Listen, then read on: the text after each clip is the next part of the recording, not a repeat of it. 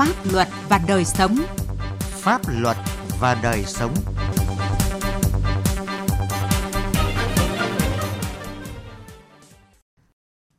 Kính chào quý vị và các bạn. Chương trình Pháp luật và đời sống hôm nay có những nội dung sau. Xe quá tải hành hành ở Ninh Bình, làm sao để ngăn chặn?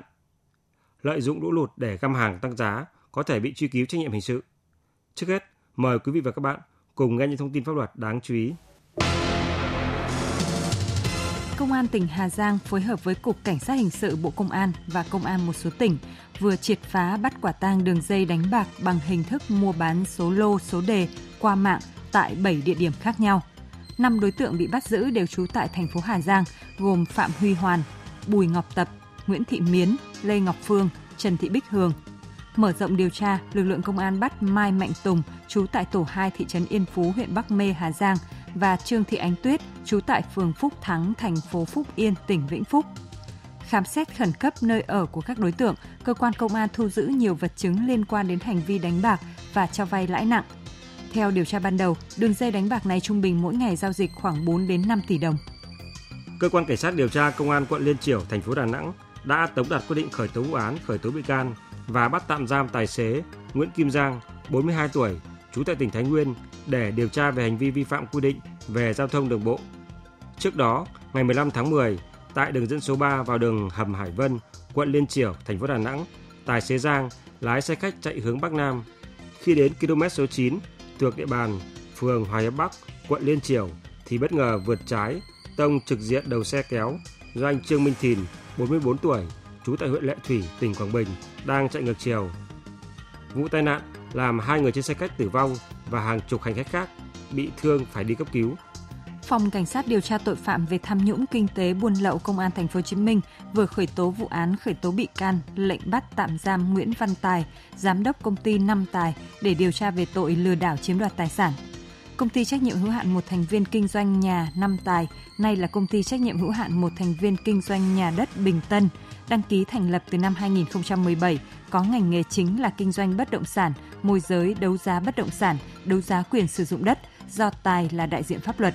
Theo điều tra ban đầu, sau khi mua hai lô đất gần 11.000 m2 ở phường Tân Tạo A, quận Bình Tân, thành phố Hồ Chí Minh, Tài mang đi thế chấp cho ngân hàng. Đồng thời dù biết là đất quy hoạch để làm khu cây xanh, đường dự phòng, nhưng vẫn phân thành gần 200 nền đất để giao bán cho nhiều khách hàng.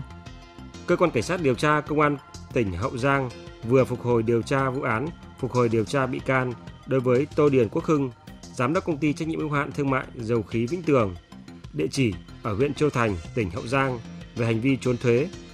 Theo cơ quan điều tra, từ năm 2013 đến năm 2015, Hưng đã sử dụng hóa đơn bất hợp pháp, kê khai khấu trừ thuế đầu vào, làm giảm tiền thuế phải nộp cho nhà nước với tổng số tiền là hơn 12 tỷ đồng. Tháng 3 năm 2020, cơ quan cảnh sát điều tra công an tỉnh Hậu Giang đã khởi tố bị can Hưng về hành vi trốn thuế. Sau khi xác minh Hưng không có mặt tại nơi cư trú và tạm trú, cơ quan điều tra đã ra quyết định truy nã đối với Hưng. Ngày 2 tháng 10, cơ quan cảnh sát điều tra đã bắt được Hưng khi đang lẩn trốn tại thành phố Hồ Chí Minh. Pháp luật đồng hành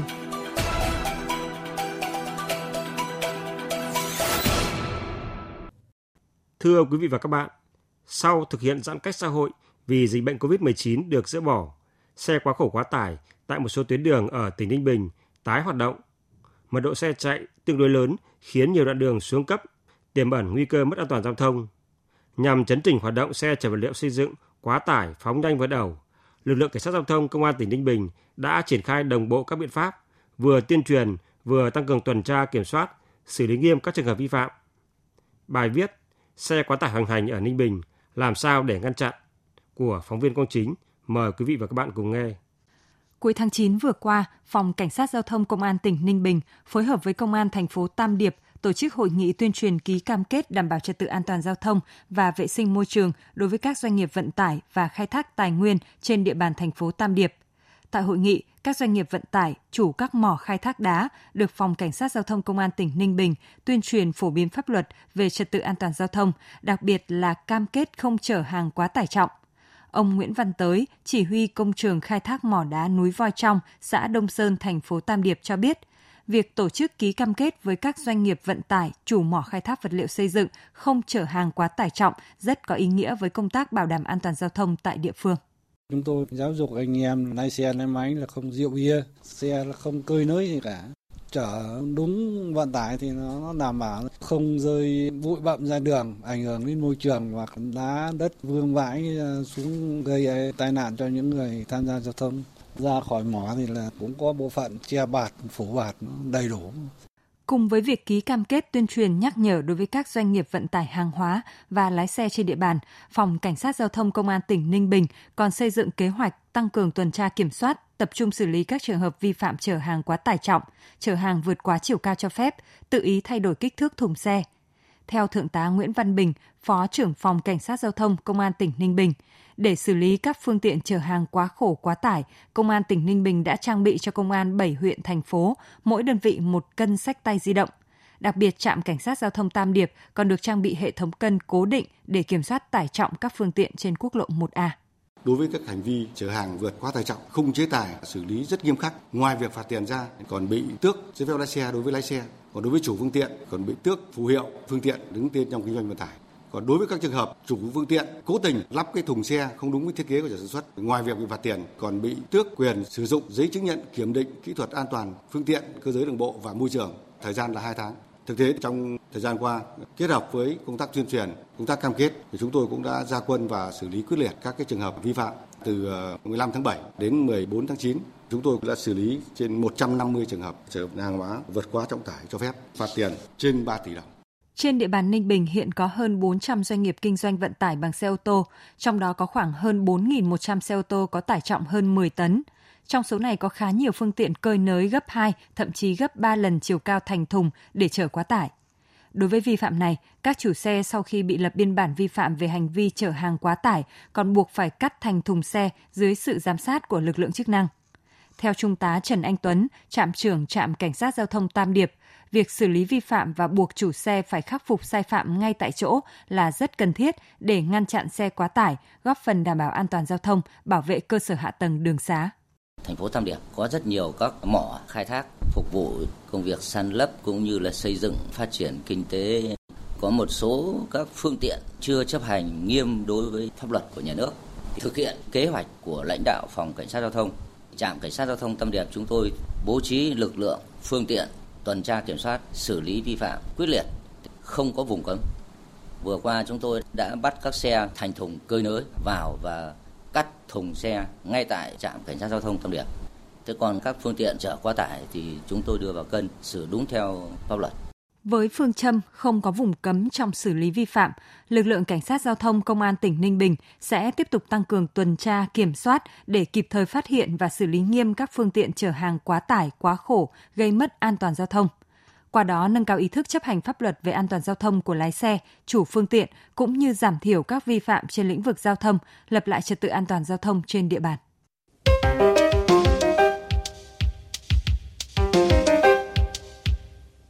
Thưa quý vị và các bạn, những ngày qua tại các tỉnh miền Trung, mưa lũ đã gây thiệt hại lớn về người và tài sản.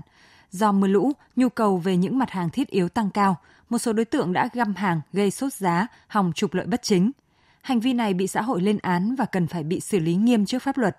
Về nội dung này, phóng viên Đài Tiếng Nói Việt Nam phỏng vấn luật sư Đặng Văn Cường, trưởng văn phòng luật sư chính pháp, đoàn luật sư Hà Nội. Mời quý vị cùng nghe. Ờ, thưa luật sư, ờ, những ngày vừa qua, một số mặt hàng thiết yếu hỗ trợ người dân miền Trung vùng lũ lụt đã bị ờ, thổi giá lên cao. Ông có suy nghĩ gì về thực trạng này ạ? Đó là một cái thông tin rất đáng buồn mà đáng lo ngại bởi vì khi đồng bào chạy lũ cũng như là lũ ập đến thì không phải ai cũng có đủ cái sự chuẩn bị về lương thực thực phẩm tiền bạc thuốc men đến nửa tháng ở trong lũ như vậy điều kiện của bà con đã khó khăn thì nay càng khó khăn hơn bởi vậy là cái việc mà tăng giá các loại hàng hóa dịch vụ như vậy thì chắc chắn là sẽ ảnh hưởng đến cái đời sống sinh hoạt của ờ, bà con nơi vùng lũ. Việc mà tăng giá các loại hàng hóa dịch vụ ở cái khu vực đang có nhu cầu thiết yếu như vậy có hai nguyên nhân. Nguyên nhân thứ nhất là quy luật cung cầu thị trường, có nghĩa là khi hàng hóa khan hiếm có thể sẽ bị đắt đỏ hơn. Cái nguyên nhân thứ hai là Ờ, vấn đề đạo đức kinh doanh đạo đức của các tiểu thương. Khi mà biết được cái hàng hóa khan hiếm như vậy thì một số tiểu thương có thể thực hiện cái hành vi đầu cơ mua gom hàng vét hàng hoặc là găm hàng tung tin đồn tạo ra sự khan hiếm giả tạo sau đó bán với giá cao. Đó là hành vi đầu cơ. Dù là nguyên nhân khách quan hay là chủ quan thì sự việc mà tăng giá là cũng là đáng lo ngại. Ờ, để ổn định giá cả thị trường, ờ, đặc biệt là đối với những mặt hàng thiết yếu phục vụ người dân vùng lũ lụt. Theo ông, cơ quan chức năng cần phải làm gì ạ? Theo quy định của pháp luật, cụ thể là quy định ờ, tại điều 15 của luật giá năm 2012 ờ, về các loại hàng bình ổn giá và quy định tại ờ, điều 3 của Nghị định số 177 năm 2013 của Chính phủ thì những loại mặt hàng bình ổn giá bao gồm những cái loại hàng hóa dịch vụ phục vụ cho đời sống thiết yếu của người dân gồm có những cái nguyên nhiên liệu phục vụ cho sản xuất và lưu thông và các loại hàng hóa dịch vụ mà phục vụ cho nhu cầu thiết yếu cơ bản của con người ví dụ như là đường muối sữa thóc gạo rồi ờ, thuốc men vân vân là những cái hàng hóa dịch vụ mà được liệt kê ở trong cái điều 5 của luật giá năm 2012 và điều 3 của Nghị định số 177 2013. Những cái hàng hóa dịch vụ đó là cái loại bình ổn giá, có nghĩa là nhà nước sẽ can thiệp vào giá cả của các loại hàng hóa này để đảm bảo ổn định đời sống của nhân dân. Ờ, trong trường hợp phát hiện ra có hiện tượng tăng giá bất thường đối với những sản phẩm đó ảnh hưởng đến cái đời sống của người dân thì chính quyền địa phương, cơ quan chức năng có quyền kiểm tra thanh tra, yêu cầu các cái đơn vị phải bán đúng với cái giá niêm yết và có thể quy định về giá sàn để các đơn vị kinh doanh phải bán đúng với cái giá như vậy. Còn đơn vị nào bán vượt quá cái giá đó với loại mặt hàng bình ổn giá đó sẽ bị xem xét xử phạt hành chính hoặc là bị truy cứu trách nhiệm hình sự À, trong bối cảnh à, hàng triệu người dân miền Trung bị thiệt hại nặng nề bởi mưa lũ thì hành vi đầu cơ găm hàng để tăng giá trục lợi là rất đáng lên án và phải bị à, xử lý nghiêm. À, thưa luật sư, à, theo quy định của pháp luật hiện hành thì hành vi này sẽ bị xử lý như thế nào ạ? Đầu cơ là hành vi rất đáng lên án, nó ảnh hưởng đến cái hoạt động cung cầu của thị trường, sẽ ảnh hưởng đến đời sống của người tiêu dùng đặc biệt là trong cái thời điểm thiên tai lũ lụt xảy ra, rất nhiều người còn bỏ cả tiền túi ra, thậm chí kêu gọi huy động người khác ủng hộ, đóng góp mua hàng để tặng cho bà con. Thì những đối tượng buôn bán những loại mặt hàng này lại găm hàng thổi giá để trục lợi. Hành vi đó không những vi phạm nghiêm trọng đạo đức xã hội, mà còn là hành vi vi phạm pháp luật. Với hành vi mà lợi dụng tình trạng khan hiếm của hàng hóa, hoặc là tạo ra sự khan hiếm giả tạo trong lưu thông, đối với những loại mặt hàng bình ổn giá với lượng hàng hóa à, đầu cơ từ 500 triệu đồng trở lên hoặc là thu lợi bất chính từ 100 triệu đồng trở lên thì sẽ bị xử lý hình sự theo điều 196 Bộ luật hình sự với cái mức phạt tiền từ 30 triệu đến 300 triệu đồng hoặc là phạt tù từ 6 tháng đến 3 năm. Cái loại hàng hóa mà đầu cơ đến 3 tỷ đồng hoặc là thu lợi bất chính từ 1 tỷ đồng trở lên hoặc là hành vi có tái phạm thì cái người vi phạm sẽ bị xử lý hình sự với cái chế tài là phạt tù từ 7 năm đến 15 năm. Ngoài ra còn có thể bị tịch thu tài sản, bị phạt bổ sung là phạt tiền. Với cái pháp nhân thương mại mà vi phạm thì cũng sẽ bị xử lý hình sự về cái tội đầu cơ theo điều 196 Bộ luật hình sự. Còn đối với những hành vi vi phạm pháp luật chưa đến mức truy cứu trách hình sự, thu lợi bất chính chưa đến 100 triệu đồng hoặc là hàng hóa đầu cơ chưa đến 500 triệu đồng thì sẽ bị xử phạt hành chính có thể lên đến 30 40 triệu đồng. Xin cảm ơn luật sư. Thưa quý vị, chương trình Pháp luật và đời sống hôm nay xin dừng tại đây. Chương trình do biên tập viên Quang Chính thực hiện. Xin chào và hẹn gặp lại quý vị trong các chương trình sau.